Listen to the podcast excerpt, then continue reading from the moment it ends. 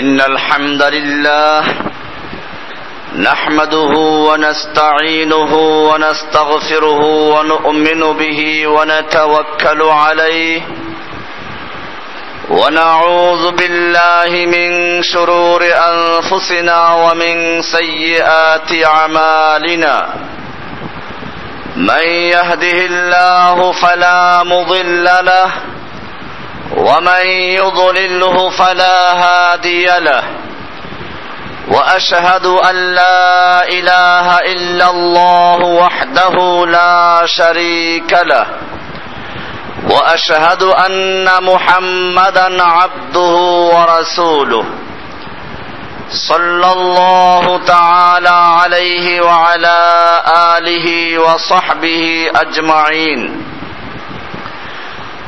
আল্লাহ সুবহানাহু ওয়া তাআলার মহান দরবারে শুকরিয়া জ্ঞাপন করছি, যিনি আমাদেরকে প্রতি জুমার ন্যায় আজকেও সালাতুল জুমা আদায় করার জন্য মারকাজুল উলুম আল ইসলামিয়া মসজিদে আসার তৌফিক এনায়েত করেছেন। এজন্য বলি আলহামদুলিল্লাহ।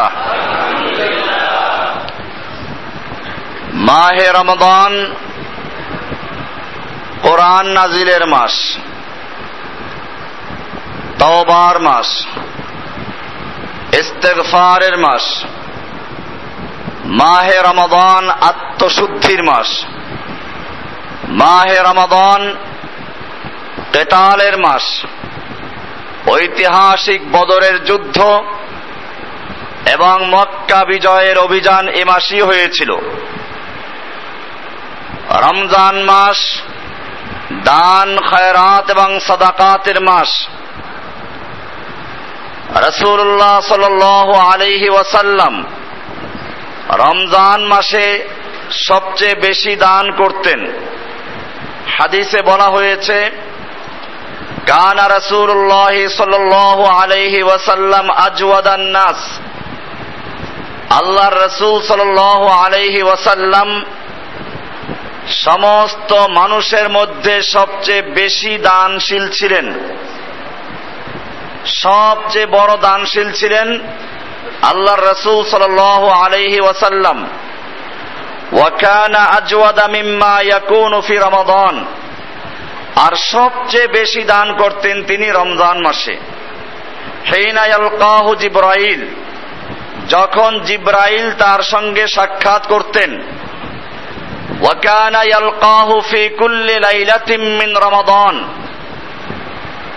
জিবরাইল আলাইহিস সালাম রমজানের প্রতি দিন আল্লাহর নবীর সঙ্গে সাক্ষাৎ করতেন। ফায়ুদারিসুহুল কোরআন, এবং তিনি আল্লাহর রাসূলের সঙ্গে কোরআনের দার্স করতেন। একবার আল্লাহর রাসূল সাল্লাল্লাহু আলাইহি সাল্লাম তাকে শোনাতেন, আবার জিবরাইল আল্লাহর রাসূলকে শোনাতেন। এটাকে বলা হয় ইদারিস, মুদারাসা। বুখারী শরীফের হাদিসে বলা হয়েছে, ফায়ুদারিসুহুল কোরআন, পরস্পরে কোরআনের দার্স করতেন, শোনাতেন।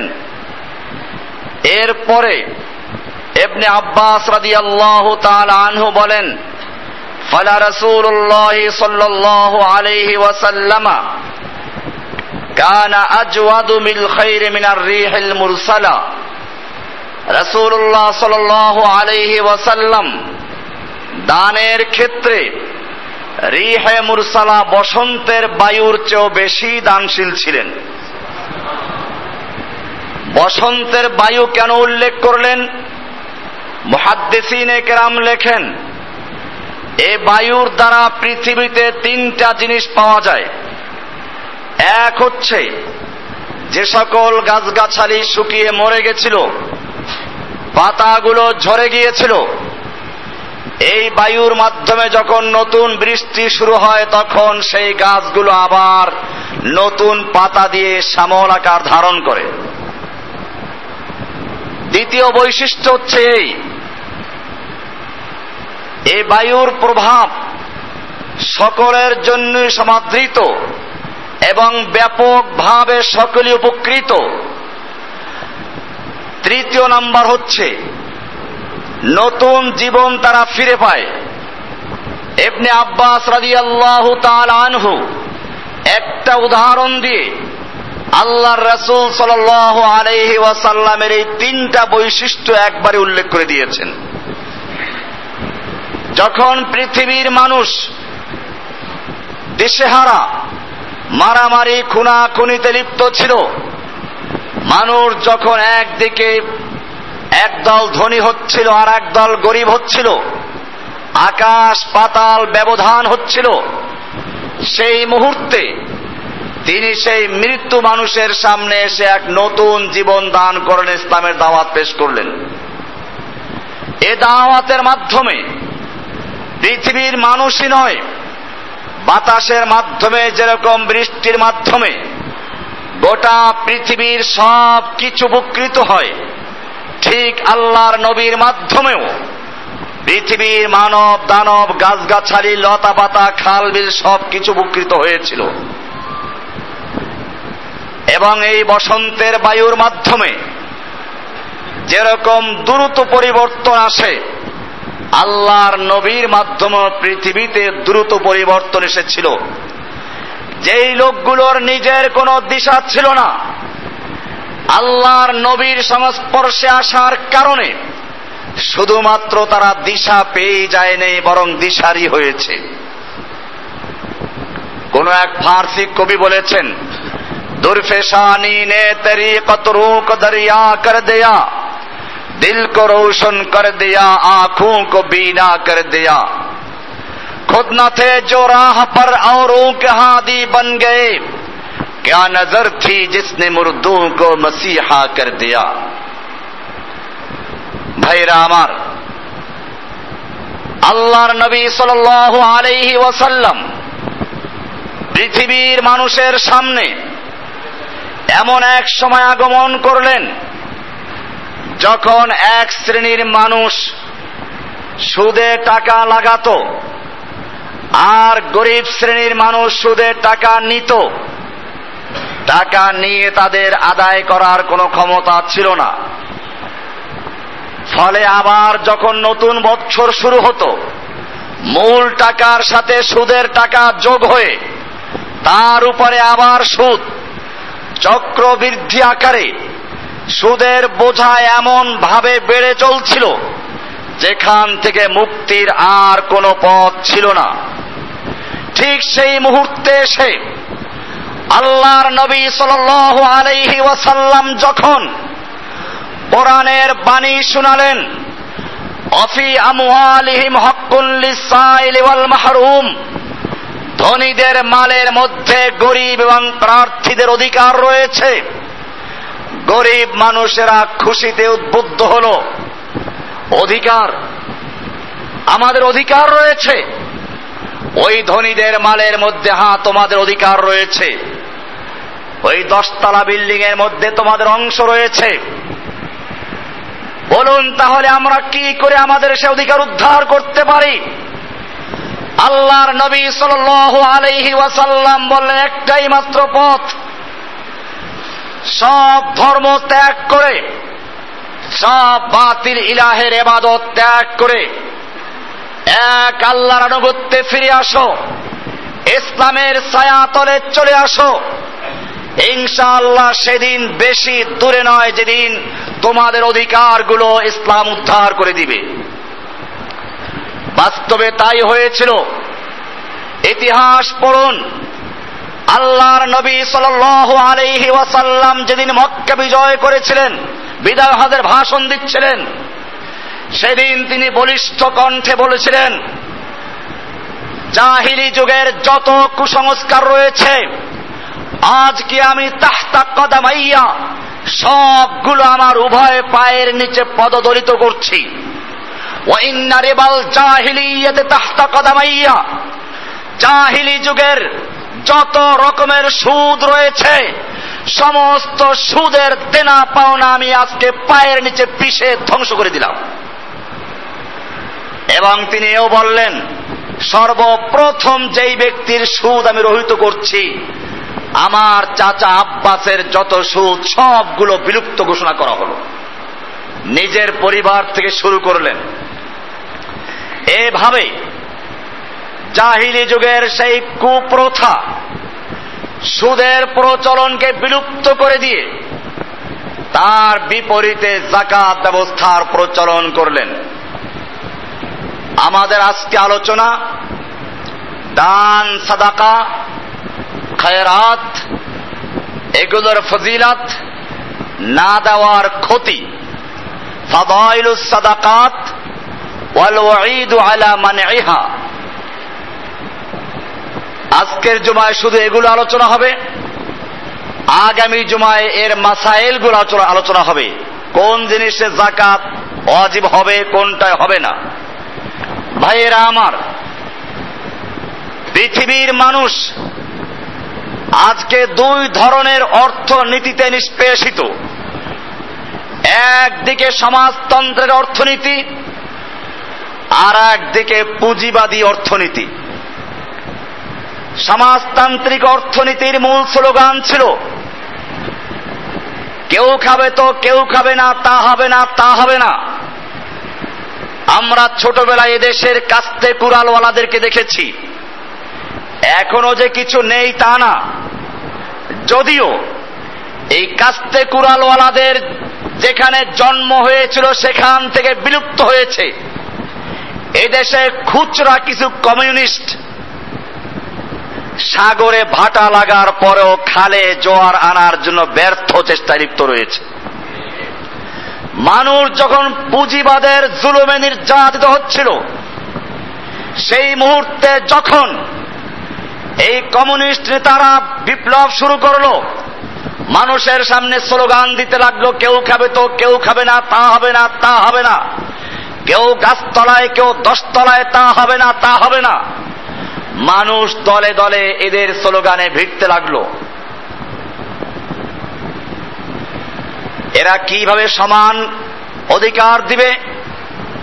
এজন্য তারা বলল ব্যক্তি মালিকানা থাকতে পারবে না, দেশের যত আয় এবং উৎপন্নের উপকরণ রয়েছে, কল কারখানা, মিল, ফ্যাক্টরি, সবগুলোর মালিক হবে সরকার, জনগণ সকলেই কাজ করবে এবং মাস শেষে সকলেই সমান সুবিধা ভোগ করবে। মানুষ মনে করলো যাক, এখন তো মালিকদের দমন থেকে বাঁচা যাবে। কিন্তু বাস্তবে কি দেখা গেল? এটা ছিল একটা ফাঁকা বুলি, এটা ছিল এরকমই কারো মাথা ব্যথা হয়েছে। এক মহাপণ্ডিত অশিক্ষিত কোয়াব ডাক্তারের কাছে গিয়ে বলল, কোয়াব ডাক্তার বলল মাথা ব্যথার ছিদ্রপথ বন্ধ করার একটাই মাত্র রাস্তা, মাথাটা কেটে ফেলে দাও। ঠিক তেমনি ভাবে এই সমাজতন্ত্রীরা মানুষের জুলুমের, শোষণের ছিদ্রপথ বন্ধ করার জন্য গোটা দেশের মানুষকে মুষ্টিমেয় কয়েকজন সরকারের আমলাদের গোলামে পরিণত করলো। সেই কয়েকজন হলো মালিক, আর জনগণ সব হলো গোলাম। গলুর বলদের মতো সারা দিন খাটবে, দিন শেষে নির্দিষ্ট পরিমাণ খাদ্য পাবে। এভাবে গোটা মানবকে তারা গোলাম বানিয়ে ছাড়ল। শুধু এ পর্যন্তই না, আয় উৎপন্ন ব্যাহত হতে লাগলো, কারণ মানুষ লাভের লোভী। কোরআন বলেছে খুলিকাল ইনসানু হালুআ, মানুষকে লাভের লোভী করে সৃষ্টি করা হয়েছে। যখন একজন মানুষ জানবে আমি যত কাজ করি, যত শ্রম দেই, আমার জন্য বরাদ্দ 2 রুটি থাকবে, বেশি কিছু পাবো না, তখন সে নিজের থেকে আর দায়িত্বের অতিরিক্ত কোনো শ্রম দিবে না। পক্ষান্তরে যদি জানে আমি একটু বেশি শ্রম দিলে বেশি উৎপন্ন করবেটা আমারই থাকবে, তখন সে লাভের লোভী হয়ে বেশি কাজ করবে। সমাজতন্ত্রের মাধ্যমে এরকম ব্যাহত হতে লাগলো। এরপরে বাস্তবতা তালাশ করতে লাগলো মানুষ, দেখলো যে না, এদের স্লোগান সঠিক নয়। একটা রাষ্ট্র পরিচালনা করার জন্য গ্রাম পুলিশ চৌকিদার থেকে শুরু করে তার উপরে পুলিশ, এর উপরে পুলিশ সুপার, এর উপরে আরো কত প্রশাসনিক আমলা মন্ত্রী পর্যন্ত চলে যাবে।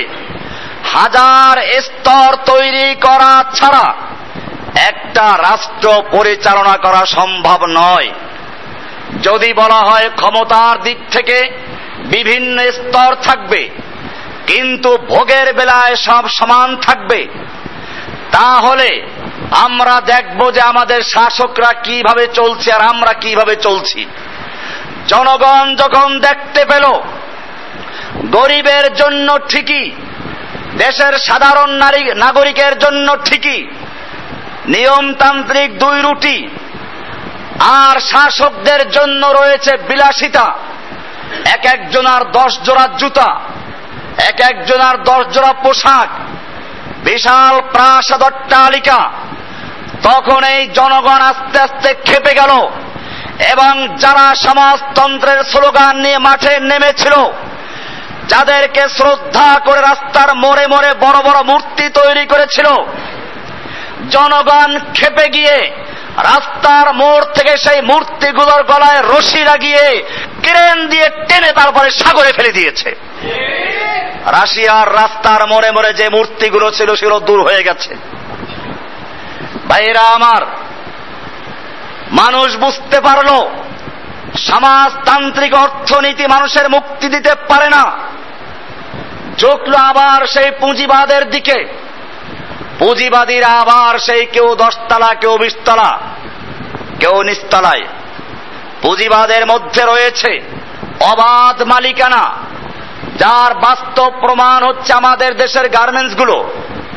মালিকরা শ্রমিকদেরকে সামান্য বেতন দিয়ে গাধার মতো খাটুনি খাটাচ্ছে, বিশেষ করে যাতে কোনো প্রতিবাদ করতে না পারে সেজন্য অবলা মেয়েদেরকে বেশি নিয়োগ দিচ্ছে।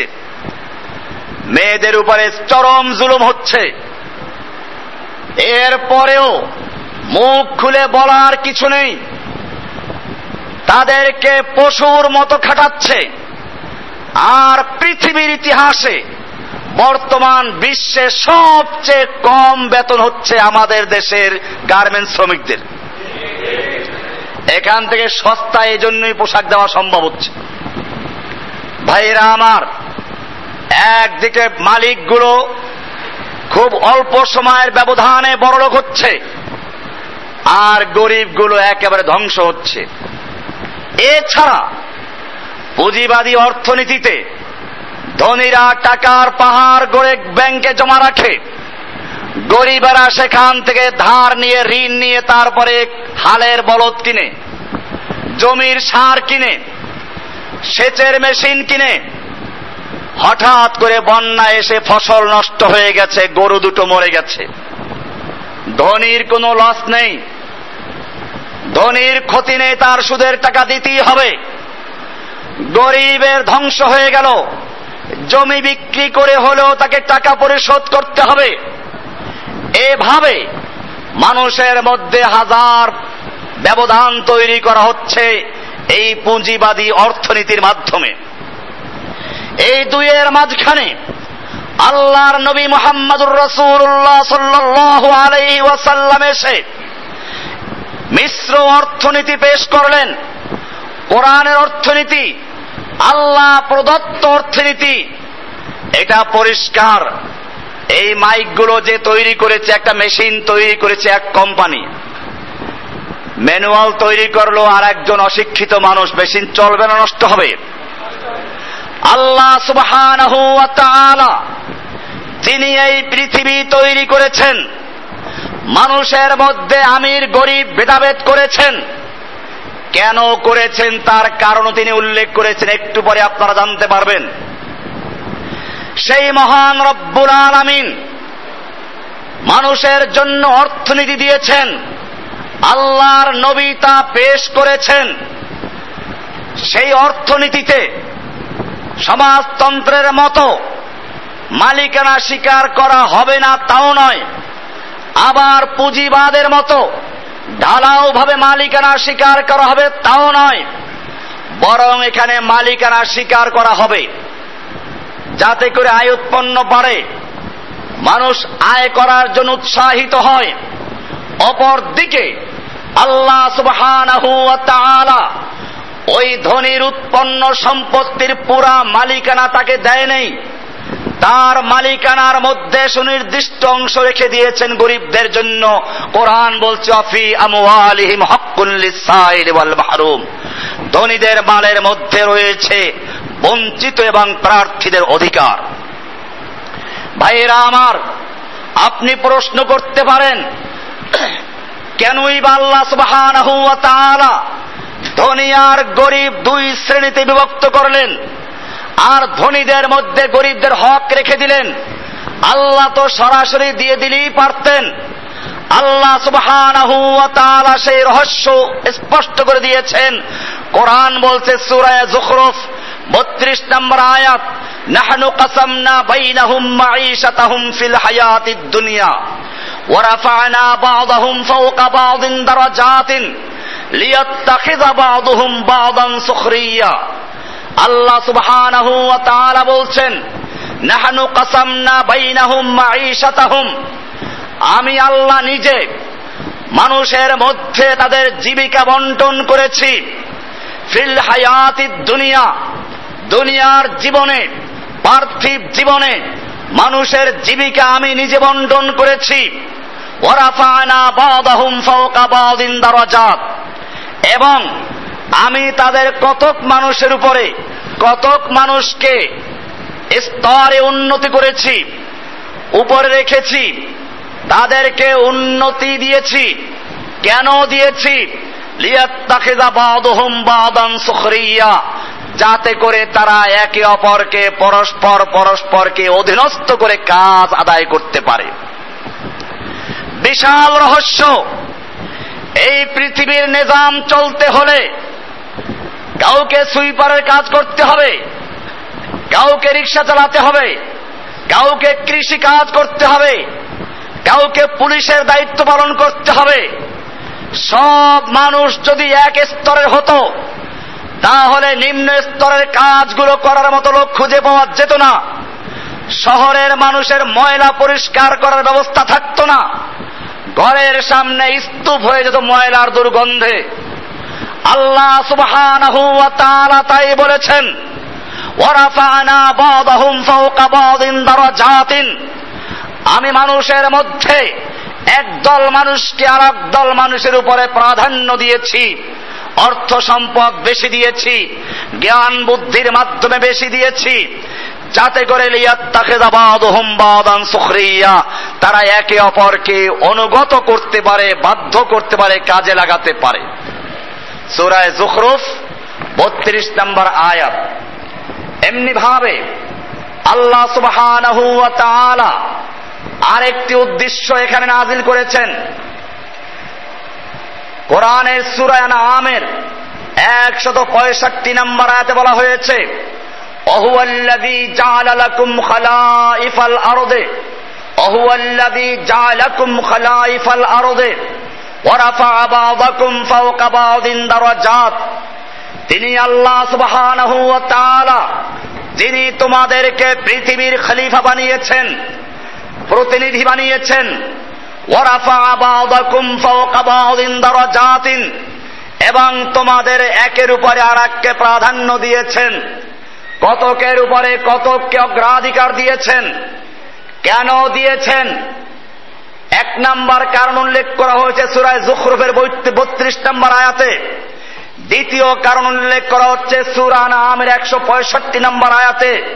আল্লাহ তাআলা বলছেন লিয়াবলুয়াকুম ফীমা আতাকুম, যাতে করে আল্লাহ সুবহানাহু ওয়া তাআলা যাচাই করতে পারেন, পরীক্ষা করতে পারেন আল্লাহর দেওয়া সম্পত্তি পেয়ে তোমরা আল্লাহকে ভুলে যাও না আল্লাহর হুকুম পালন করো, আল্লাহর নির্দেশ মতো গরিবদের সাহায্য করো। এই পরীক্ষা করাও একটা বড় উদ্দেশ্য। বাচ্চার হাতে চকলেট দিয়ে, বাচ্চার হাতে বাবা নিজে চকলেট এনেছে বাজার থেকে, আইসক্রিম এনেছে বাজার থেকে, নিজের আদরের সন্তানের কাছে দিয়ে বলছে আব্বুকে একটু দেও আবার। উদ্দেশ্য কি? ছেলের থেকে চকলেট ফেরত নেওয়া নয়, উদ্দেশ্য হচ্ছে এই, দেখি চকলেট পেয়ে আমার শিশু আমাকে ভালোবাসে না চকলেট ভালোবাসে বেশি। যখন ওই শিশু ঠিকই বাবার দিকে হাতটা বাড়িয়ে দেয়, চকলেটটা ফেরত দেয়, বাবা আর বসে থাকে না, নিজের আসন থেকে উঠে যায়, সন্তানকে কোলে জড়িয়ে ধরে, চুমো খায়, আদর করে। ঠিক তেমনি ভাবে আল্লাহ সুবহানাহু ওয়া তাআলা বলছেন, আমি তোমাদেরকে সম্পদ দিয়ে পরীক্ষা করছি, একদলকে গরিব বানিয়েছি আর একদলকে ধনী বানিয়েছি, দেখতে চাই কারা সম্পদ পেয়ে আমার হুকুম ভুলে গেল, আমার ওই বাচ্চার মতো চকলেট পেয়ে বাপকে ভুলে গেল নাকি বাপকে ফেরত দিচ্ছে।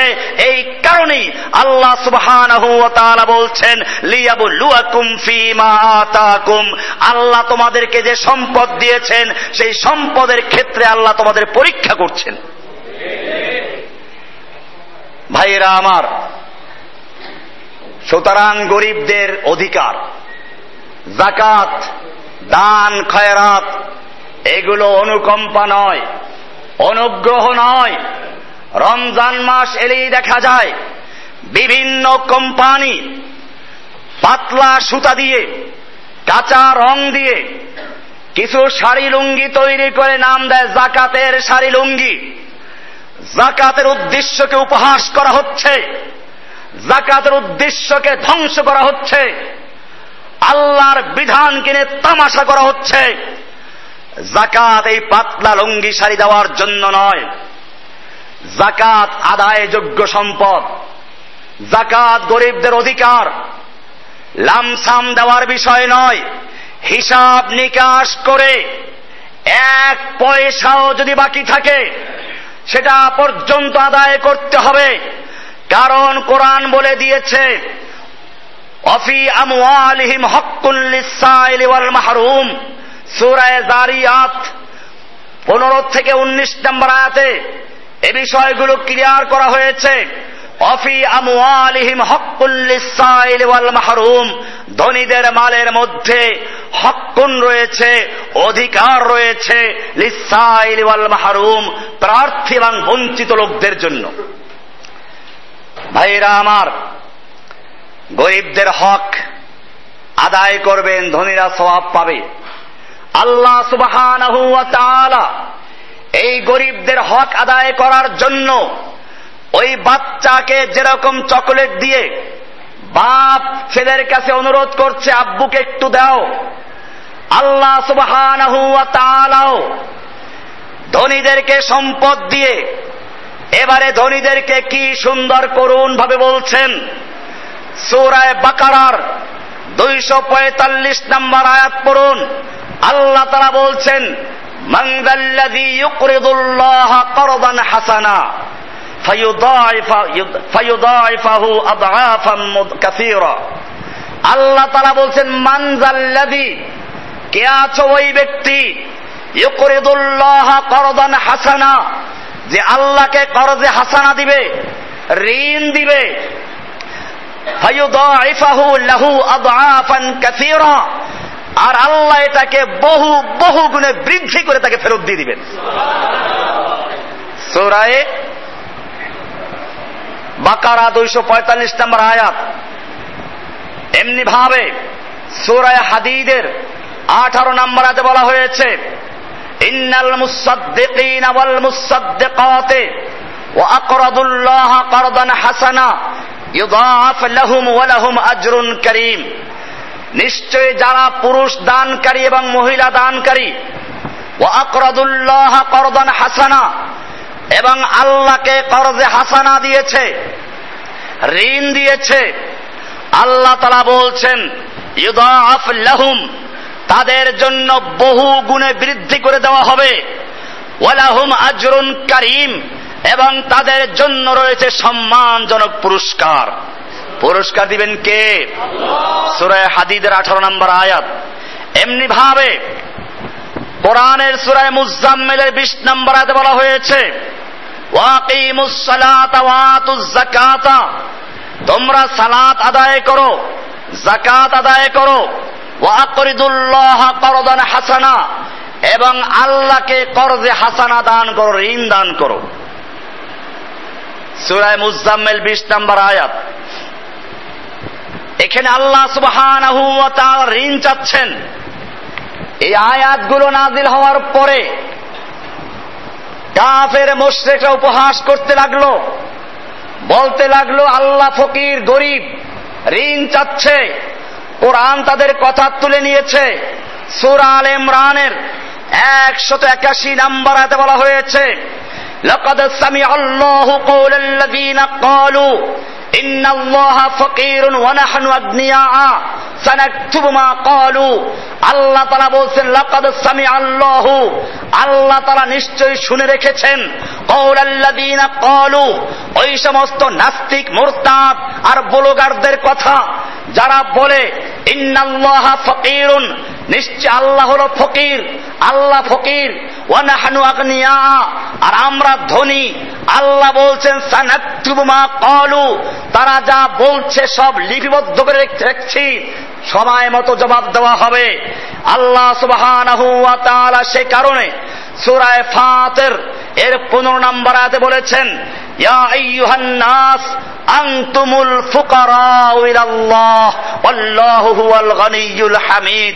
ইয়া আইয়ুহান নাস, ওহে দুনিয়ার মানব সকল, ইয়া আইয়ুহান নাস, পৃথিবীর মানব সকল, সকল মানুষকে আল্লাহ সুবহানাহু ওয়া তাআলা আহ্বান করছেন, সম্বোধন করে বলছেন, ইয়া আইয়ুহান নাস, মানব সকল, ধনী হও, গরিব হও, আমির হও, ফকির হও, রাজা হও, প্রজা হও, পীর হও, মুর্শিদ হও, মুশরিক হও, যা হও না কেন, ইয়া আইয়ুহান নাস আনতুমুল ফুকারা ইলাল্লাহ, তোমরা সব আল্লাহর দরবারের ফকির। সব কি?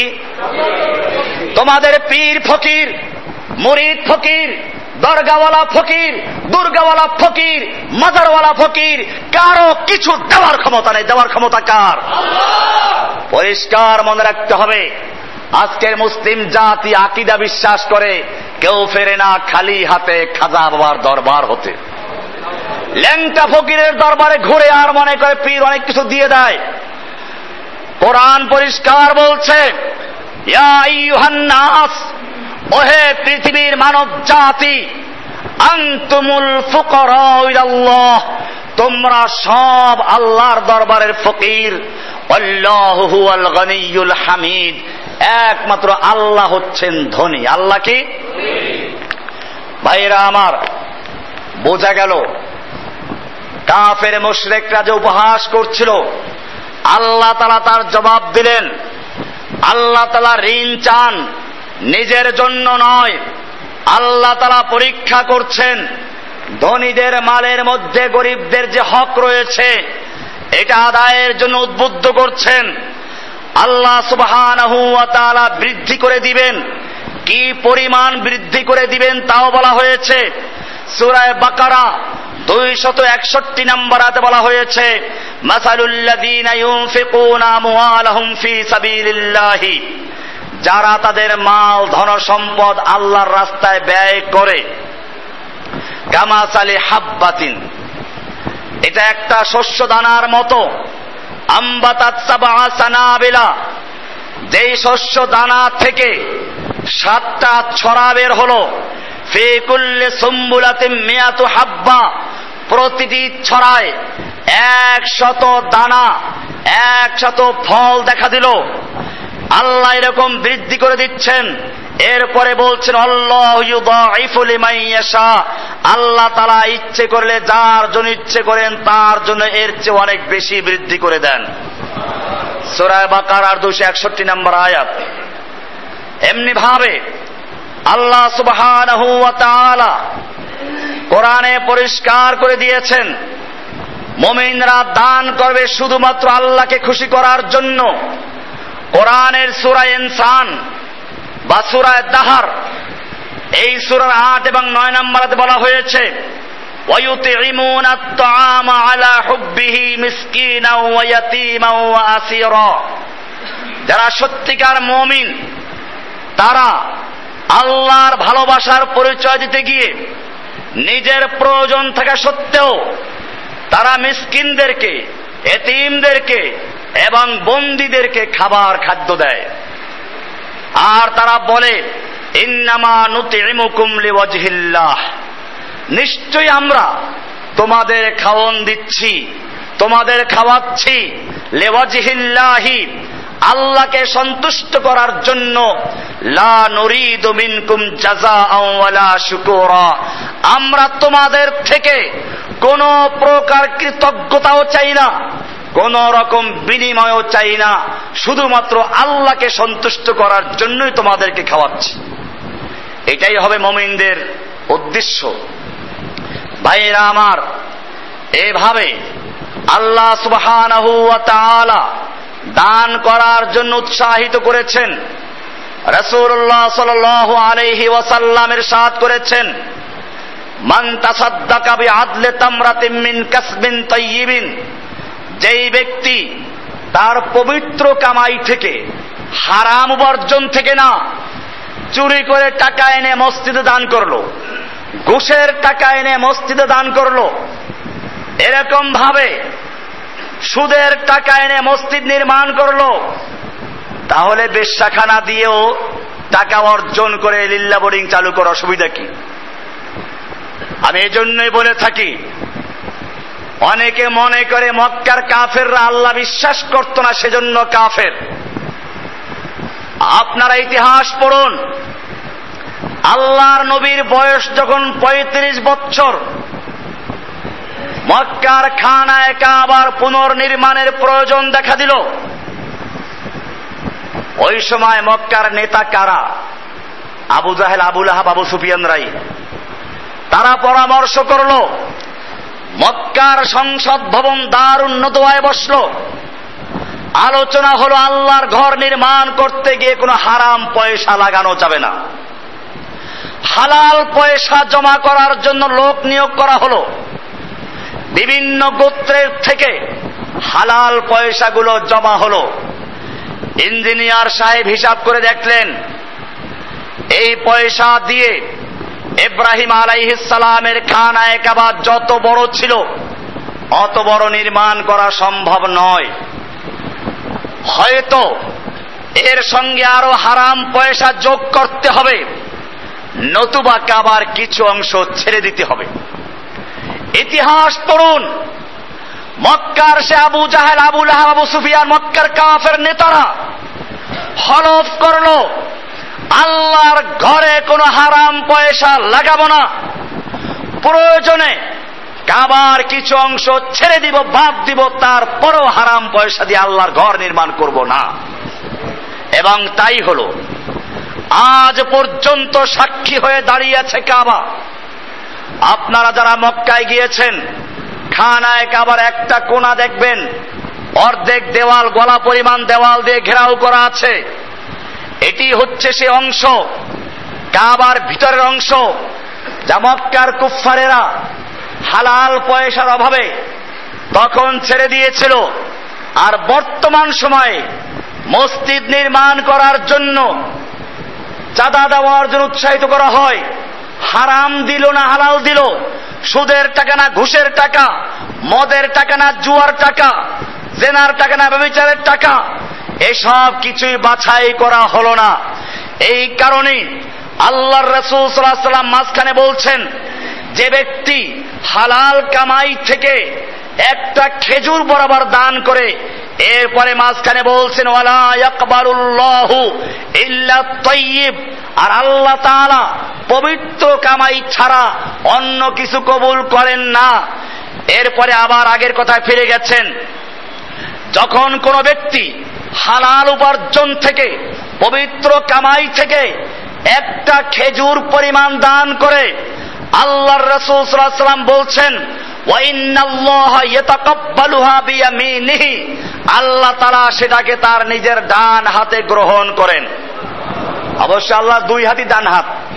সুম্মা ইউরাব্বিহা লিসাহিবিহি, এরপরে আল্লাহ সুবহানাহু ওয়া তাআলা ওই দানকৃত বস্তুকে লালন পালন করেন। আল্লাহর নবী একটা উদাহরণ দিয়েছেন, কামা ইউরাব্বি আহাদুকুম ফালুহু, যেরকম ভাবে তোমাদের এক একজন মানুষ একটা উটের বাচ্চাকে একটা ছাগলের বাচ্চাকে ছোটবেলার থেকে লালন করতে করতে একসময় বড় করে ফেলে, ঠিক তেমনি ভাবে আল্লাহ সুবহানাহু ওয়া তাআলা তোমাদের হালাল কামাই থেকে ওই একটা খেজুর বরাবর দানকে লালন পালন করতে থাকেন, করতে করতে হাত্তা তাকুনা মিসকাল জাবাল, আল্লাহ সুবহানাহু ওয়া তাআলা পাহাড় পরিমাণ বড় করে দেন। বুখারী হাদিস নাম্বার 1410, বাবুল লা ইয়াকবালুল্লাহু সাদাকাতাম মিন গুলুলিন ওয়া লা ইয়াকবালু ইল্লা মিন কাসবিন তাইয়িবিন। এই অধ্যায় আছে। এমনি ভাবে আল্লাহ সুবহানাহু ওয়া তাআলা মানুষের অন্তর দেখেন, খালেস নিয়তে আল্লাহর জন্য দান করতে হবে। রাসূলুল্লাহ সাল্লাল্লাহু আলাইহি ওয়াসাল্লাম বলেন, ক্বালা রাজুলুন লা তাসাদদাকান্না বিসাদাকাতিন, একজন লোক মনে মনে প্রতিজ্ঞা করলো আমি আল্লাহর জন্য কিছু সাদাকা করব। ফাখরা যাবে সাদাকাতিহি, রাতের বেলায় গোপনে দান করবে। দানের টাকা নিয়ে বের হলো, ফাওয়াদাহা ফি ইয়াদি সারিকিন, টাকাটা পড়লো গিয়ে এক চোরের হাতে। ফাসবাহু, যখন সকাল হয়ে গেল, ইয়াতাহাদ্দাসুনা তুসদ্দিকা আলা সারিকিন, লোকেরা বলাবলি করতে লাগলো ওই চোরা গিয়ে গল্প করছে আজকে আমাকে একজন দান করেছে। লোকেরা বলাবলি করতে লাগলো একটা চোরকে আজকে রাতে কেউ দান করেছে। লোকটা বুঝতে পারলো আমার দানটা চোরের হাতে পড়েছে। তিনি আল্লাহর কাছে বলল, আল্লাহ আল্লাহুম্মা লাকাল হামদু, আল্লাহ সকল প্রশংসা তোমার জন্য, আমি তোমার জন্যই করেছি। আবার নিয়ত করলো লা আতাসাদদাকান্না বিসাদাকাতিন, আমি আজকে আবার দান করব। ফাখরা যাবে সাদাকাতিহি, আবার দানের টাকা নিয়ে বের হলো। ফাওয়াদাহা ফি ইয়াদি জানিয়াতিন, আজকে রাতের সেই দানের টাকা পড়লো এক বেবিচারী জিনাকারের হাতে। ও জিনাকারের জন্য রাতের আধারে বের হয়েছে, ওর হাতে সাদাকার টাকা দিয়ে দিল। সকালবেলা লোকেরা বলাবলি করতে লাগলো তুসদ্দিকাল লাইলা তাআলা জানিয়াতিন, আজকে রাতে একজন বেবিচারীকে কেউ দান করেছে মোটা অঙ্কের টাকা। ফাকালা, লোকটা যখন জানতে পারলো, বুঝতে পারলো, আল্লাহুম্মা লাকাল হামদু আলা জানিয়াতিন, আল্লাহ জানিয়া ব্যভিচারীর ক্ষেত্রে আল্লাহ আমি তোমার হামদ করছি। লা আতাসাদদাকান্না বিসাদাকাতিন, আমি আবার দান করব। ফাখারা যাবে সাদাকাতিহি, আজকে রাতে আবার সে দানের টাকা নিয়ে বের হলো। ফাওয়াদাহা ফি ইয়াদাই গনিয়িন, আজকে রাতে দান করলো যাকে সে একজন ধনী মানুষ। ফাসবাহু ইয়াতাহাদ্দাসুনা তুসদ্দাকা আলা গনিয়িন, লোকেরা বলাবলি করতে লাগলো আজকে একজন ধনীকে কেউ দান করেছে। ফাকালা আল্লাহুম্মা লাকাল হামদু আলা সারিকিন ওয়া আলা জানিয়াতিন ওয়া আলা গনিয়িন, তিনি আল্লাহর দরবারে বলেন, আল্লাহ আমি তো তোমার জন্য দান করেছি, জানিয়া বেবিচারিণী, চোর আর ধনী সকল ক্ষেত্রে আল্লাহ তোমার হামদ করছি, যে পাইল তা দেখার বিষয়, আমি তোমাকে দান করেছি। ফাউতিয়া ফাকিলা লাহু, রাতের বেলা এসে স্বপ্নে দেখতে পেল বা তার কাছে কেউ আসলো, এসে বলল, আম্মা সাদাকাতুকা আলা সারিকিন, তুমি যে চোরকে দান করেছো, ফালাআল্লাহু আইয়াস্তাইফা আন সারাকাতিহি, হতে পারে তোমার চোরের, তোমার টাকা পাওয়ার কারণে ওই চোর ব্যক্তি তার চুরি থেকে বিরত হয়ে যাবে। ওয়া আম্মা যানিয়াতু ফালাআল্লাহা আন তাসতাইফা আন জিনাহা, আর তুমি যে বেবিচারীকে দান করেছো, হতে পারে এই বেবিচারিণী, এই বেশ্যা মহিলা তোমার এই দানের টাকা পাওয়ার কারণে তার এই বেবিচারী কাজ থেকে ফির বিরত হয়ে যাবে। ওয়া আম্মাল গানিয়্যু, আর ধনী ব্যক্তি, ফালাআল্লাহু ইয়াতাবিরু, হতে পারে সে শিক্ষা লাভ করবে তোমার থেকে। ফায়ুনফিকু মিম্মা আতাহুল্লাহু, আল্লাহ তাআলা তাকে যে সম্পদ দান করেছেন এর থেকে সে আল্লাহর রাস্তায় ব্যয় করার শিক্ষা লাভ করবে। হাদিসটা আছে বুখারীর হাদিস নাম্বার 1421, বাবু নিতা তাসাদদাকা আলা গানিনহু ওয়া লা ইয়ালামু। ভাইরা আমার, যারা আল্লাহর রাস্তায় দান করে, আল্লাহর ফেরেশতারা তাদের জন্য দোয়া করতে থাকে। রাসূলুল্লাহ সাল্লাল্লাহু আলাইহি ওয়াসাল্লাম বলছেন, মা মিন ইয়াউমিন ইসবিহুল ইবাদু ফীহি ইল্লা মালাকান ইয়ানজিলানে, প্রতিদিন সকালে আল্লাহর দুজন ফেরেশতা আসমান থেকে জমিনে অবতরণ করেন। ফায়াকুলু আহাদুহুমা, তাদের একজন বলতে থাকে, আল্লাহুম্মা আতি মুনফিকান খালাফান, হে আল্লাহ যারা ব্যয় করে তাদেরকে তুমি উত্তম বিনিময় দান করো। ওয়ায়াকুল আখারু, অপরজন ঘোষণা করে, আল্লাহুম্মা আতি মুমসিকান তালাফান, আল্লাহ যে ব্যক্তি তোমার পথে ব্যয় করে না তুমি তাকে ধ্বংস করে দাও। হাদিসটা আছে সহিহ বুখারীর বাবু কওলিল্লাহি ফাআম্মা মান আতা ওয়াত্তাকা অধ্যায় আছে, হাদিস নাম্বার 1442। ভাইরা আমার, দানের ফজিলাত সম্পর্কে অনেক হাদিস আছে। আল্লাহ সুবহানাহু ওয়া তাআলা কোরআনে বলেছেন, রাসূল সাল্লাল্লাহু আলাইহি ওয়াসাল্লাম হাদিসে বলেছেন, রাসূলুল্লাহ সাল্লাল্লাহু আলাইহি ওয়াসাল্লাম বলছেন, আল্লাহ তাআলা বলেন, আনফিক ইয়া ইবনা আদম উনফিকু আলাইকা, হে বনি আদম তুমি ব্যয় করো, আমি তোমার উপরে ব্যয় করব, তোমাকে দিব। তুমি আমার রাস্তায় ব্যয় করো, আমি তোমাকে দান করব। বাবুন নাফাকাতে আলাল আহাল বুখারীর 5352 নম্বর হাদিস। এমনি ভাবে আল্লাহর রাসূল সাল্লাল্লাহু আলাইহি ওয়াসাল্লাম মৃত্যুর আগে আল্লাহর নবীর স্ত্রীরা জিজ্ঞেস করলেন, আমাদের মধ্য থেকে সর্বপ্রথম কে আপনার সঙ্গে গিয়ে যুক্ত হবে, অর্থাৎ কে মারা যাবে। আল্লাহর নবী সাল্লাল্লাহু আলাইহি ওয়াসাল্লাম বললেন, তোমাদের মধ্যে যার হাত লম্বা সে আমার সঙ্গে আগে গিয়ে মিলবে। এবারে সবাই ইঞ্চি দিয়ে মাপতে শুরু করলো কার হাত লম্বা বেশি, কিন্তু দেখা গেল না, আকারে লম্বা যার বেশি সে আগে মারা যায় নাই, আগে মারা গেল আল্লাহর নবীর স্ত্রী সাওদা রাদিয়াল্লাহু তাআলা আনহা। হাদিসটা আছে বুখারীর সুনানে নাসাইর 2540 নম্বর হাদিস, ফজলুস সাদাকার মধ্যে উল্লেখ করা হয়েছে। এমনি ভাবে অনেকগুলো হাদিস রয়েছে, আমরা সেগুলো পড়ব। আমাদের কিতাবুজ যাকাতে হাদিসগুলো সব দেওয়া আছে। ভাইরা আমার, এরপরে আল্লাহর রাসূল সাল্লাল্লাহু আলাইহি ওয়াসাল্লাম বলছেন গুরুত্বপূর্ণ কথা, আল ইয়াদুল উলিয়া খায়রুম মিনাল ইয়াদিস সুফলা, উপরের হাত নিচের হাতের চেয়ে ভালো। উপরের হাত দাতার হাত, নিচের হাত গ্রহিতার হাত। এখানে গুরুত্বপূর্ণ বিষয় আছে, এটা শুধুমাত্র ব্যক্তি পর্যায়ে বলা হয় নাই। আল্লাহ সুবহানাহু ওয়া তাআলার নিয়ম হচ্ছে যে দাতা হবে আল্লাহ তাকে বৃদ্ধি করে দিবেন, যে গ্রহিত হবে তাকে আল্লাহ তাআলা বৃদ্ধি করে দিবেন না। ভাইরা আমার, এটা শুধুমাত্র ব্যক্তি পর্যায়ের না, সামাজিক পর্যায়ের।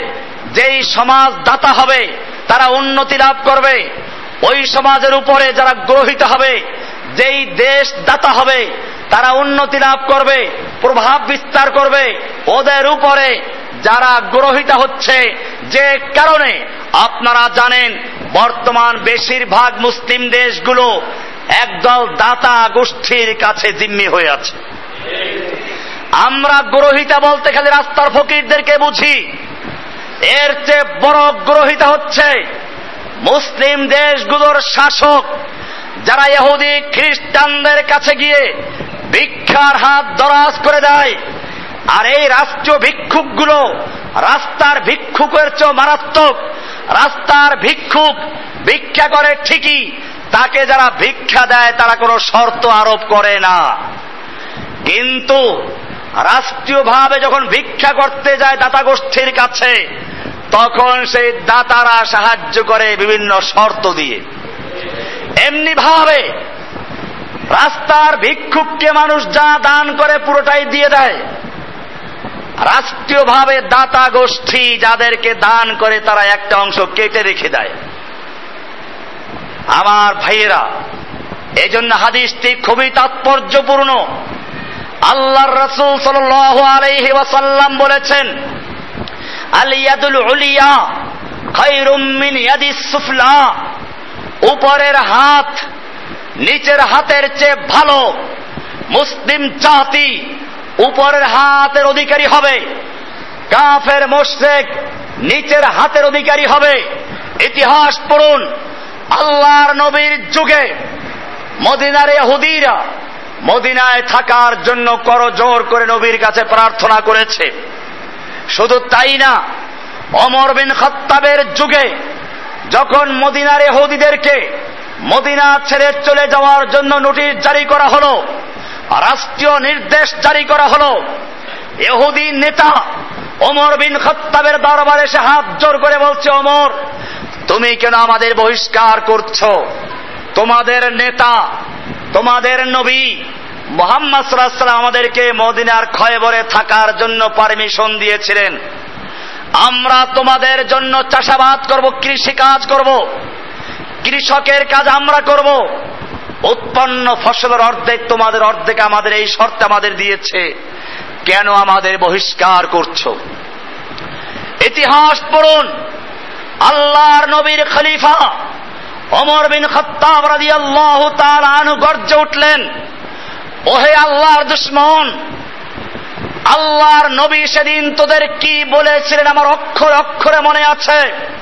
তিনি সেদিন বলেছিলেন, আমি তোদেরকে মদিনার খয়বরে ততদিন পর্যন্ত থাকার পারমিশন দিচ্ছি যতদিন পর্যন্ত আল্লাহর পক্ষ থেকে মঞ্জুর হবে। এরপরে আল্লাহর নবী সেদিন বলেছিলেন, কিন্তু সেদিন বেশি দূরে নয় যেদিন তোদেরকে খয়বর থেকেও বহিষ্কার করা হবে এবং তোদেরকে এত দূরে পালাতে হবে, তোদেরকে নিয়ে তোদের উটগুলো এত দূরে যেতে হবে, উটগুলো যেতে যেতে ক্লান্ত হয়ে যাবে, শ্রান্ত হয়ে যাবে। আজকের সেই দিন এসেছে, ওমর বিন খাত্তাবের হুকুম, এই মদিনার খয়বর ছেড়ে তোদেরকে পালাতে হবে, এক উটের পিঠে যত বোঝা নিতে পারো নিয়ে চলে যাও, এর বেশি নিতে পারবে না। ইহুদি সেদিন মদিনা ত্যাগ করতে বাধ্য হয়েছিল। যে ইহুদি সাহাবায়ে কেরামদের যুগে মুসলিমদের সাহায্যের জন্য ভিক্ষার হাত দরাজ করে থাকত, আজকে সেই ইহুদি খ্রিস্টানরা মুসলিমদেরকে ভিক্ষা দিচ্ছে। লজ্জা করা উচিত মুসলিম জাতির। কেন এটা হয়েছে? মুসলিম জাতি যেদিন থেকে আল্লাহর বিধানকে ত্যাগ করেছে, যাকাতকে নিয়ে উপহাস করা শুরু করেছে, যাকাতকে লুঙ্গি আর শাড়ির মধ্যে সীমাবদ্ধ করে দিয়েছে, সেদিন থেকে মুসলিম জাতি ধ্বংসের ধার প্রান্তে চলে গেছে। ভাইয়েরা আমার, আল্লাহর নবীর ইতিহাস পড়ুন। আল্লাহর নবী সাল্লাল্লাহু আলাইহি ওয়াসাল্লাম নিজে দান করেছেন।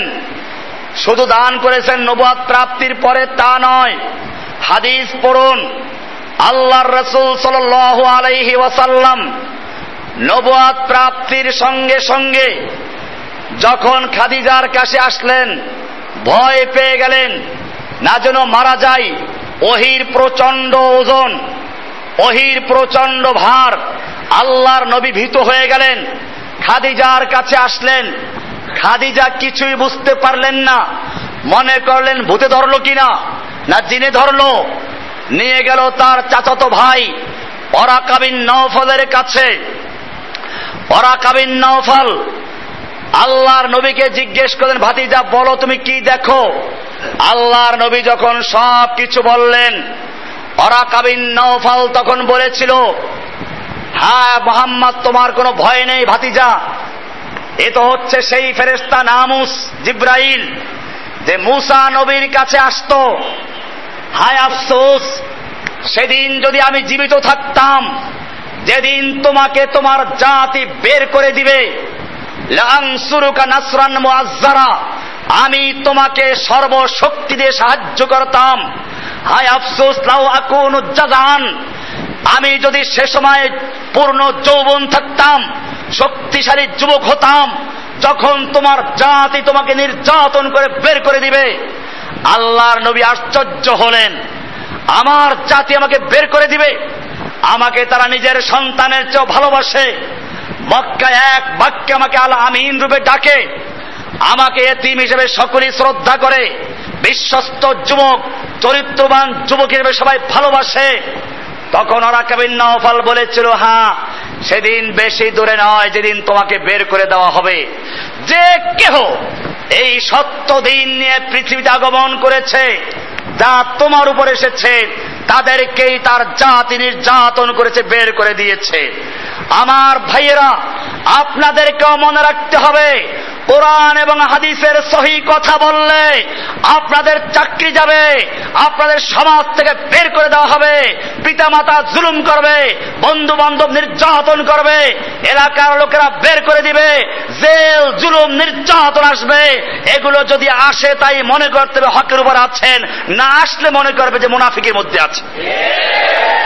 যাই হোক, আমি আলোচনা করছিলাম, আল্লাহর নবী যখন নবুয়ত প্রাপ্তির পরে ওহী নাজিল হলো, এরপরে খাদিজার কাছে গেলেন আর বললেন, আমার ভয় হচ্ছে আমি হয়তো মরে যাব, আমাকে কম্বল দাও, চাদর দাও। আল্লাহর নবীকে খাদিজা কি বলেছিলেন শুনুন। একজন স্ত্রীর পক্ষে, একজন ভালো স্ত্রী স্বামীর কত উপকার করতে পারে, স্বামীকে কত সান্ত্বনা দিতে পারে, তার জ্বলন্ত প্রমাণ আল্লাহর নবীর স্ত্রী খাদিজা রাদিয়াল্লাহু তাআলা আনহা। আল্লাহর নবী যখন বললেন আমার ভয় হচ্ছে হয়তো মরে যাব, আমার জীবনের আশঙ্কা হচ্ছে, আল্লাহর নবীর স্ত্রী খাদিজা বললেন, কাল্লা ওয়াল্লাহি লা ইউখজিকাল্লাহু আবাদা, না আল্লাহ আপনাকে অপমান করবেন না, আপনার কোনো ভয় নেই, আপনাকে কিছুই হবে না। ইন্নাকা লাতাসিলুর রাহমা, কারণ হচ্ছে এই, আপনি তো আত্মীয়তার সম্পর্ক অক্ষুণ্ণ রাখেন। লাতাসিলুর রাহমা, আপনি আত্মীয়তার সম্পর্ক ছিন্ন করেন না, আত্মীয়তার সম্পর্ক অক্ষুণ্ণ রাখেন। ওয়া তাহমিলুল কাল্লা, এবং সমাজের অসহায় মানুষদের সাহায্য করেন। ওয়া তাকসিবুল মা'দুম, অন্নহীন বস্ত্রহীন মানুষের অন্ন বস্ত্র যোগান দান করেন। ওয়া তাকরিদ দাইফ, আর মেহমানদের মেহমানদারি করেন। ওয়া তুঈনু আলা নাওয়াইবিল হক্কে, এবং দুর্যোগ মুহূর্তে মানুষের পাশে দাঁড়ান, মানুষকে সাহায্য করেন। বোঝা গেল এই বৈশিষ্ট্য, এই গুণাবলী আল্লাহর নবীর মধ্যে আগের থেকেই ছিল। আজকে মুসলিম জাতি এই গুণগুলো হারিয়েছে। মুসলিম শরীফের হাদিস আর একটু বাড়ানো আছে, ওয়াতাস্তাকুল হাদিস, আপনি সত্য কথা বলেন। মুসলিম জাতি সত্য কথা ভুলে গেছে, মুসলিম জাতি আত্মীয়তার সম্পর্ক ছিন্ন করছে, মুসলিম জাতি অসহায় মানুষদের সাহায্য করা ভুলে গেছে, মুসলিম জাতি মেহমানদারি ভুলে গেছে, মুসলিম জাতি দুর্যোগ মুহূর্তে মানুষের পাশে দাঁড়ানোকে ভুলে গেছে। আর এখন কুফাররা এসে যখন সাহায্য করছে, মানুষ দলে দলে তাদের দলে ভিড়ে যাচ্ছে। এদেশে অনেক ধনী আছে, ঠিক মতো যাকাত দিলে এদেশে গরিব থাকতেই পারে না।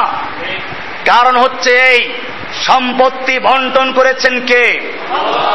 আল্লাহ সুবহানাহু ওয়া তাআলা 12 পারার প্রথম আয়াতে বলেছেন, ওয়ামা মিন দাব্বাতিন ফিল আরদে ইল্লা আলাল্লাহি রিজকুহা, জমিনের ভিতরে এমন কোন বিচরণশীল জীব নেই যার রেজেকের দায় দায়িত্ব আল্লাহর উপরে নয়। অর্থাৎ পৃথিবীতে যত রকমের বিচরণশীল জীব রয়েছে, সব জীবের রিজিকের দায়িত্ব কার হাতে? তাহলে কেন মানুষ রিজিক পাচ্ছে না? এটা এরকমই, আপনি 100 জন লোকের খাবার তৈরি করলেন, 10 জন পেটুক এসে পেট ভরে খাইল আর পকেটে করে নিয়ে গেল, তাহলে বাকি 5 জন তো না খেয়ে থাকতে হবে। ঠিক এরকম ভাবে আল্লাহ সুবহানাহু ওয়া তাআলা যথেষ্ট পরিমাণ সম্পদ দিয়েছেন। এই সম্পদ মুষ্টিমেয় কিছু লোকেরা গুদামজাত করে রেখেছে আর বিলাসিতা উড়িয়ে দিচ্ছে। ওদের কুকুর যা খাচ্ছে মানুষ তা পাচ্ছে না। এরকম ভাবে যখন কিছু লোক গুদামজাত করেছে, অন্য লোকদের তখন না খেয়ে থাকতে হচ্ছে। ভাইয়েরা আমার, আমি এজন্য বলি, আজকে মুসলিম জাতি ঠিক মতো যাকাত দিলে এদেশে কোনো গরিব থাকতে পারে না। তা না দিয়ে আমরা করছি যাকাতের লুঙ্গি আর শাড়ি বিতরণ। আর ইহুদি খ্রিস্টানরা বিভিন্ন এনজিও দিয়ে গ্রামগঞ্জে দুর্যোগপূর্ণ এলাকায় গিয়ে সাহায্য করছে। মানুষ আব্দুল এহসান দয়ার গোলাম, যেখান থেকে সাহায্য পায় তাদের গোলামি করছে। একটা নষ্ট কুয়া তৃষ্ণার্ত লোকেরা এসে পানি পান করতে চাচ্ছে। আপনি বললেন না, এই কুয়ার পানি নষ্ট, এই কুয়ার পানি পান করা যাবে না, এটি পান করলে তুমি মরে যাবে, রোগ জীবাণু আছে এর ভিতরে। তৃষ্ণার্ত লোকেরা বলছে আমাদের তাহলে ভালো পানি দান করো, ভালো পানি দিতে পারবো না, এই পানি পান করতে দিব না। আপনি কঠোর হস্তে দমন করছেন, তৃষ্ণার্ত লোকের সংখ্যা বেড়ে যাচ্ছে। এক সময় অসংখ্য তৃষ্ণার্ত লোক এসে যখন তৃষ্ণায় মরে যাচ্ছে, ভালো পানি পাচ্ছে না, আপনার বাধা উপেক্ষা করে আপনাকে লাথি দিয়ে সরিয়ে দিয়ে এরপরে দূষিত পানি পান করতে যাচ্ছে। ঠিক তেমনি ভাবে আজকে যতই আমাদের দেশের লোকেরা চিল্লাচিল্লি করুক, দেশ খ্রিস্টান নিয়ে যাচ্ছে, উপজাতিদেরকে খ্রিস্টান বানাচ্ছে, পাহাড়ি অঞ্চল দখল করে নিচ্ছে, যতক্ষণ পর্যন্ত যাকাত ভিত্তিক অর্থ ব্যবস্থা চালু করে ওই সব জায়গায় এই খ্রিস্টান মিশনারিদের মোকাবেলা না করা যাবে, অতক্ষণ পর্যন্ত মসজিদে মেম্বারে বক্তব্য দিয়ে কোনো লাভ হবে না। আমার ভাইয়েরা, এজন্য ধনীদের প্রয়োজন আছে সুপরিকল্পিতভাবে যাকাত ভিত্তিক বাইতুল মাল গঠন করে এরপরে পরিকল্পিতভাবে তা ব্যয় করা। তাহলেই কেবলমাত্র এই সমাজে আবার ইসলামের সেই সুশীতল ছায়া চলে আসতে পারে।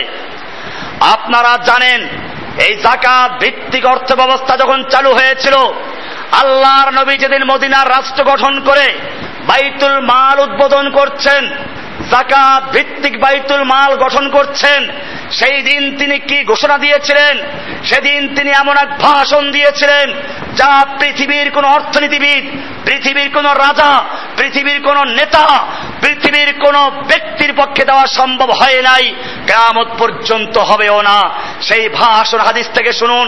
আল্লাহর নবী সাল্লাল্লাহু আলাইহি ওয়াসাল্লাম সেদিন বলেছিলেন, মান তারাকা মান মাতা ওয়া আলাইহি দাইনুন ওয়া লাম ইয়াতরুক ওয়াফান। আজকের থেকে যারা মৃত্যুবরণ করবে আর ঋণগ্রস্ত হয়ে মারা যাবে, ঋণ রেখে মারা যাবে, ঋণ পরিশোধ করার কোনো ব্যবস্থা রেখে যায় নাই, আজকের থেকে আমি তাদের লাশ ফেরত দিব না। কারণ ইসলামের শুরুর দিকে ঋণগ্রস্তদের লাশের জানাজা আল্লাহ নবী পড়তেন না। লাশ আসতে জিজ্ঞেস করতেন, লোকটা ঋণ আছে কি?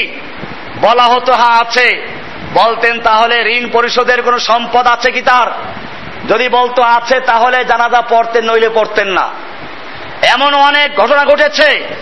আল্লাহর নবী লাশ ফেরত দিচ্ছেন, একজন সাহাবী উঠে বলছেন, ইয়া রাসূলুল্লাহ, এই লোকের যত ঋণ সব আমি দান করব। এরপরে জানাজা পড়েছেন। এ ছিল যাকাত বাইতুল মাল চালু করার আগ পর্যন্ত। যেদিন বাইতুল মাল উদ্বোধন করছেন, সেদিন আল্লাহর নবী বলছেন, আজকের থেকে আর কোনো লাশ ফেরত যাবে না। আজকের থেকে বাইতুল মাল গঠন হয়েছে। মান তারাকা মালান ফালিআহলিহি, যদি কোনো ব্যক্তি সম্পদ রেখে যায়, পাহাড় পরিমাণ সম্পদ রেখে যায়, ওটা তার ওয়ারিসদের ভাগে পড়বে, আমি সেখানে ভাগ বসাবো না।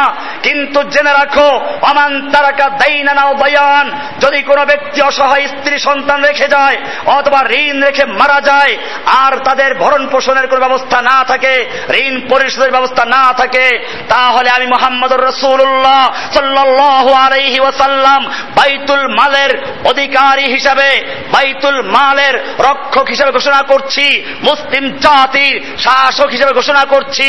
আজকের থেকে তার সমস্ত ঋণ পরিশোধ করার দায়িত্ব আমি আমার কাঁধে তুলে নিচ্ছি, তার অসহায় স্ত্রী সন্তানদের ভরণ পোষণ দায়িত্ব আমি নিজে গ্রহণ করছি। হাদিসটা বুখারীর 6731 নম্বর হাদিস। বাবু কওলিন নবী সাল্লাল্লাহু আলাইহি ওয়াসাল্লাম মান তারাকা মালান ফালিআহলি, একটা অধ্যায় আছে, এই অধ্যায়ের এই হাদিস। পরিষ্কার হয়ে গেল, আল্লাহর নবী সাল্লাল্লাহু আলাইহি ওয়াসাল্লাম বাইতুল মাল গঠন করেছেন। মুসলিম জাতির এই বাইতুল মালের অধীনে যাকাত একত্র করে পরিকল্পিতভাবে আদায় করে এরপরে তা ব্যয় করতে হবে। তাহলেই কেবলমাত্র যাকাতের উদ্দেশ্য সার্থক হতে পারে।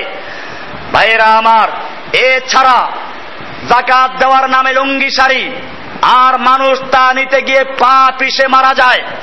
আল্লাহ সুবহানাহু ওয়া তাআলা এই যাকাতকে একটা অনুকম্পা হিসেবে দেন নাই, অনুগ্রহ হিসেবে দেন নাই, যাকাত ধনীদের একটা অংশ গরিবদের জন্য বরাদ্দ, গরিবদের অংশ ধনীদের মালের মধ্যে রয়েছে।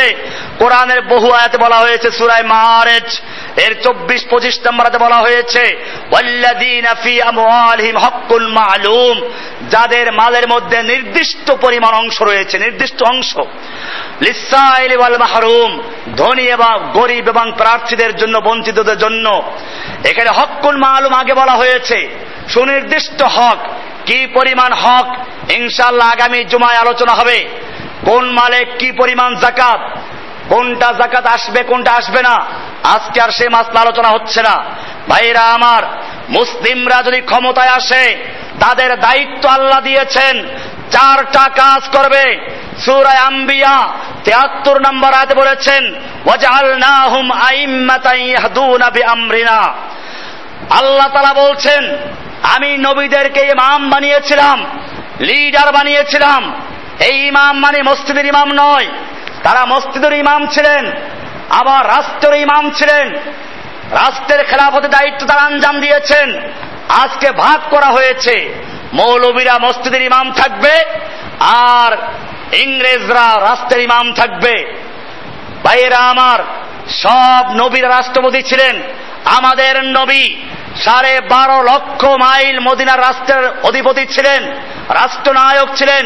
আবু বকর সিদ্দিক রাদিয়াল্লাহু তাআলা আনহু রাষ্ট্রপতি ছিলেন, ওমর বিন খাত্তাব রাষ্ট্রপতি ছিলেন, ওসমান আফফান রাষ্ট্রপতি ছিলেন, আলী ইবনে আবি তালেব রাষ্ট্রপতি ছিলেন। এই কোরআন দিয়ে তারা রাষ্ট্র পরিচালনা করেছেন। কিয়ামত পর্যন্ত মুসলিম জাতির এক সংবিধান, এক আইনের কিতাব, তার নাম হচ্ছে কি কোরআন। যা বিস্তারিত গত জুমা আলোচনা করেছে, শুনে নেবেন। ভাইরা আমার, আল্লাহ তাআলা বলছেন, ওয়াজআলনাহুম আইম্মাতান, আমি সমস্ত নবীদেরকে লিডার বানিয়েছিলাম। ইয়াহদুনা বিআমরিনা, তারা মানুষকে পরিচালনা করত আমার নির্দেশ মোতাবেক, কোরআনের নির্দেশ অনুযায়ী, আল্লাহর ওহীর নির্দেশ অনুযায়ী। এজন্য মুসলিমদের আর কোনো সংবিধান নেই। মুসলিমদের একমাত্র সংবিধান হচ্ছে ওহীর বিধান। কিসের বিধান? ওহীর বিধান। মুসলিমরা বলবে, সকল বিধান বাতিল করো, ওহীর বিধান কায়েম করো। মুসলিমদের আর কোনো বিধান নেই। মুসলিমদের স্লোগান হবে, জনগণ ক্ষমতার মালিক নয়, সুপার পাওয়ার এক আল্লাহ, লা ইলাহা ইল্লাল্লাহ। আর কোনো সুপার পাওয়ার নেই। কি সুন্দর লিখে দিয়েছে সংবিধানে, প্রজাতন্ত্রের সকল মালিক জনগণ। মুসলিমদের সকল ক্ষেত্রে সবকিছুর মালিককে আল্লাহ সুবহানাহু ওয়া তাআলা। কাজে স্লোগান বদলাতে হবে। মুসলিমরা বুক ফুলিয়ে স্লোগান দিবে, সুপার পাওয়ার এক আল্লাহ, লা ইলাহা ইল্লাল্লাহ, সকল বিধান বাতিল করো, ওহীর বিধান। এজন্য আমাদের জান মাল সবকিছু ব্যয় করতে হবে, ঠিক কিনা? ভাইরা আমার, আমি বলছিলাম, আল্লাহ তাআলা বলছেন, ওয়াজআলনাহুম আইম্মাতান ইয়াহদুনা বিআমরিনা ওয়া আওহাইনা ইলাইহিম ফিআলাল খায়রাত। আর তারা তাদেরকে হুকুম করেছি কল্যাণকর কাজ করার জন্য, ওয়া ইকামিস সালাতে, সালাত কায়েম করার জন্য, ওয়া ইতাইজ যাকাতে, যাকাত আদায় করার জন্য। যেখানে সালাত সেখানে যাকাত। কোরআনের প্রায় ৮২ জায়গায় আকিমুস সালাত আতুজ যাকাত, সালাতের সঙ্গে যাকাতকে উল্লেখ করা হয়েছে।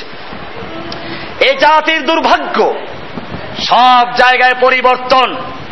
এই জাতি কথায় কথায় বলে নামাজ রোজা, নামাজ রোজা, নামাজ রোজা, নামাজ রোজা। এইরকম পরিভাষা কোরআনে নেই, হাদিসে নেই।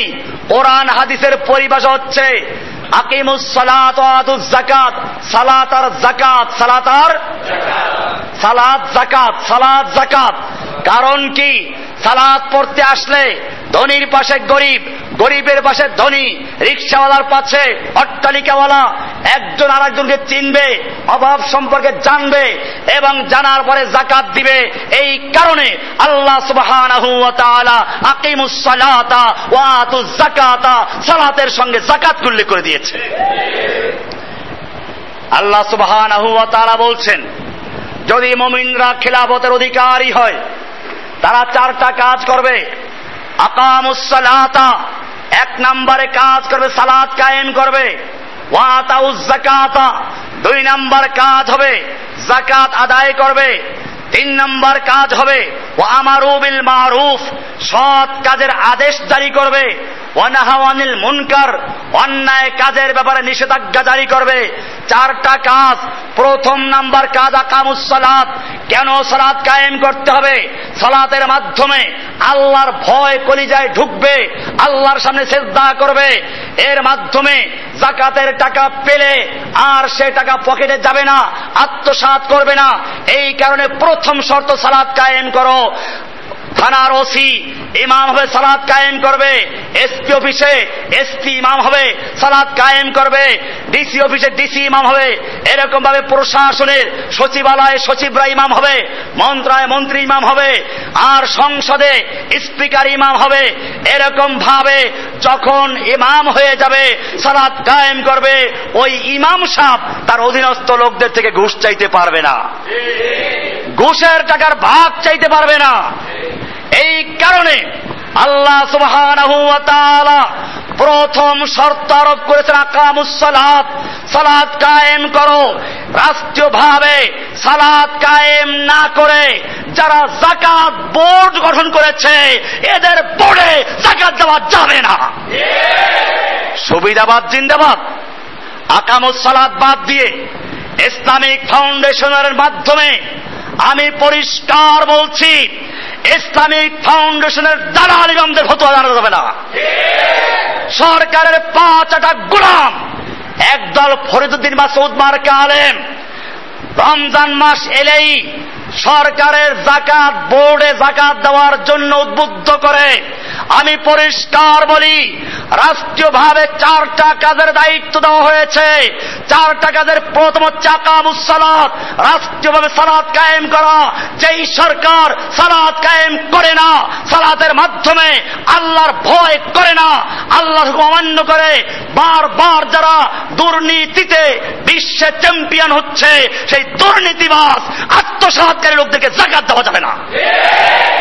সুতরাং সরকার যতক্ষণ পর্যন্ত কোরআনের রাজ কায়েম না করবে, রাষ্ট্রীয়ভাবে আল্লাহর বিধান কায়েম না করবে, অতক্ষণ পর্যন্ত সরকারের যাকাত ফান্ডে যাকাত দেওয়া আদায় হবে না। ভাইয়েরা আমার, যাকাত আর সাদাকা শুধুমাত্র এই উম্মতের মধ্যেই নয়। আমি এখন অনেক বিষয় রয়ে গেছে। যাকাত দান আদায় করতে হবে প্রিয় মাল থেকে। কোরআন বলছে লান তানালুল বিররা হাত্তা তুনফিকু মিম্মা তুহিব্বুন, প্রিয় মাল থেকে দান করতে হবে।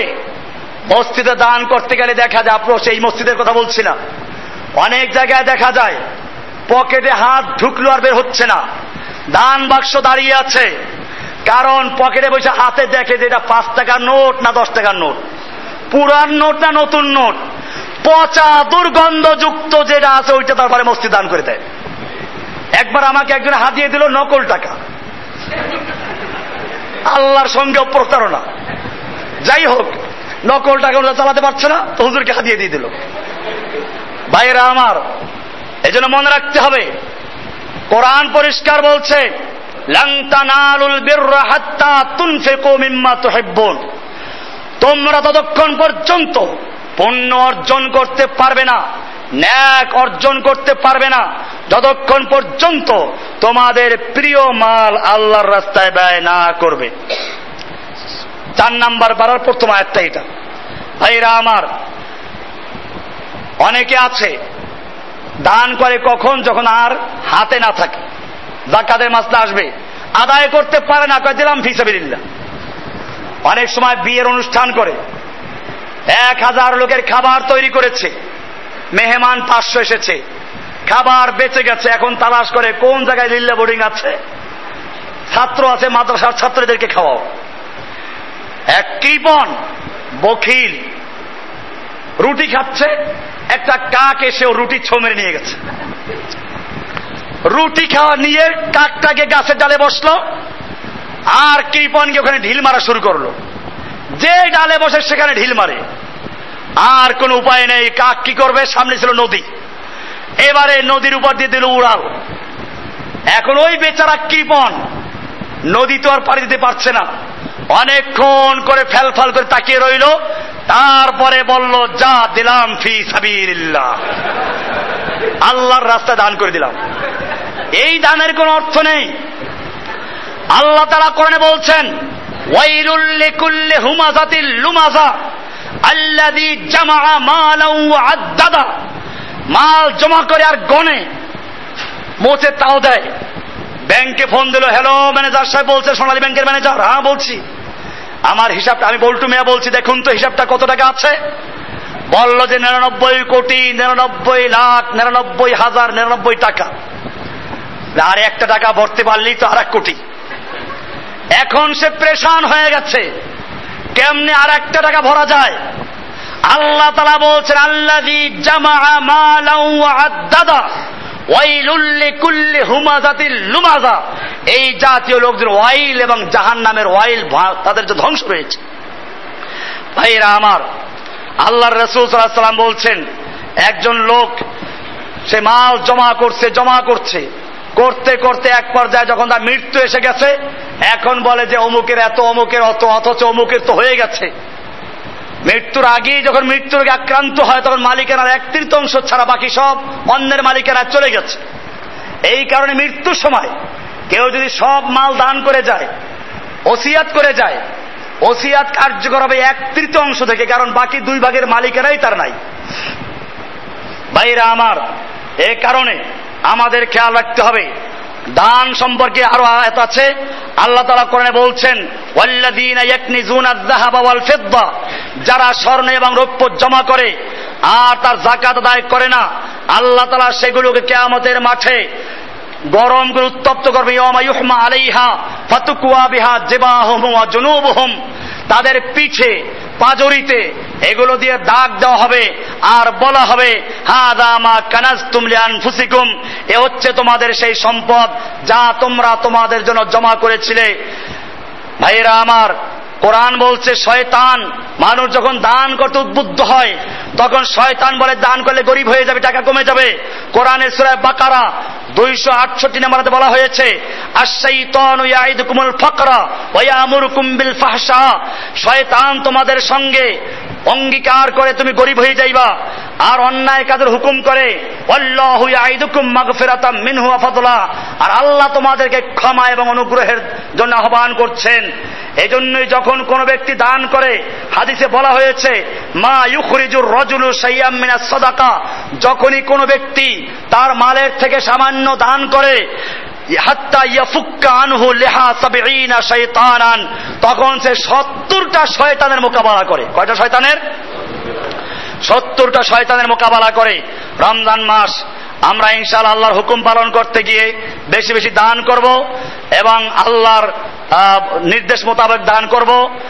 দান সম্পর্কে আরো আলোচনা আগামী জুমায় ইনশাআল্লাহ। আগামী জুমায় আপনাদেরকে দাওয়াত দিচ্ছি, আমাদের একটা সম্মেলন রয়েছে দিনব্যাপী, সকাল 9টা থেকে শুরু হবে। এখানে আসবেন আরো অনেক বক্তা।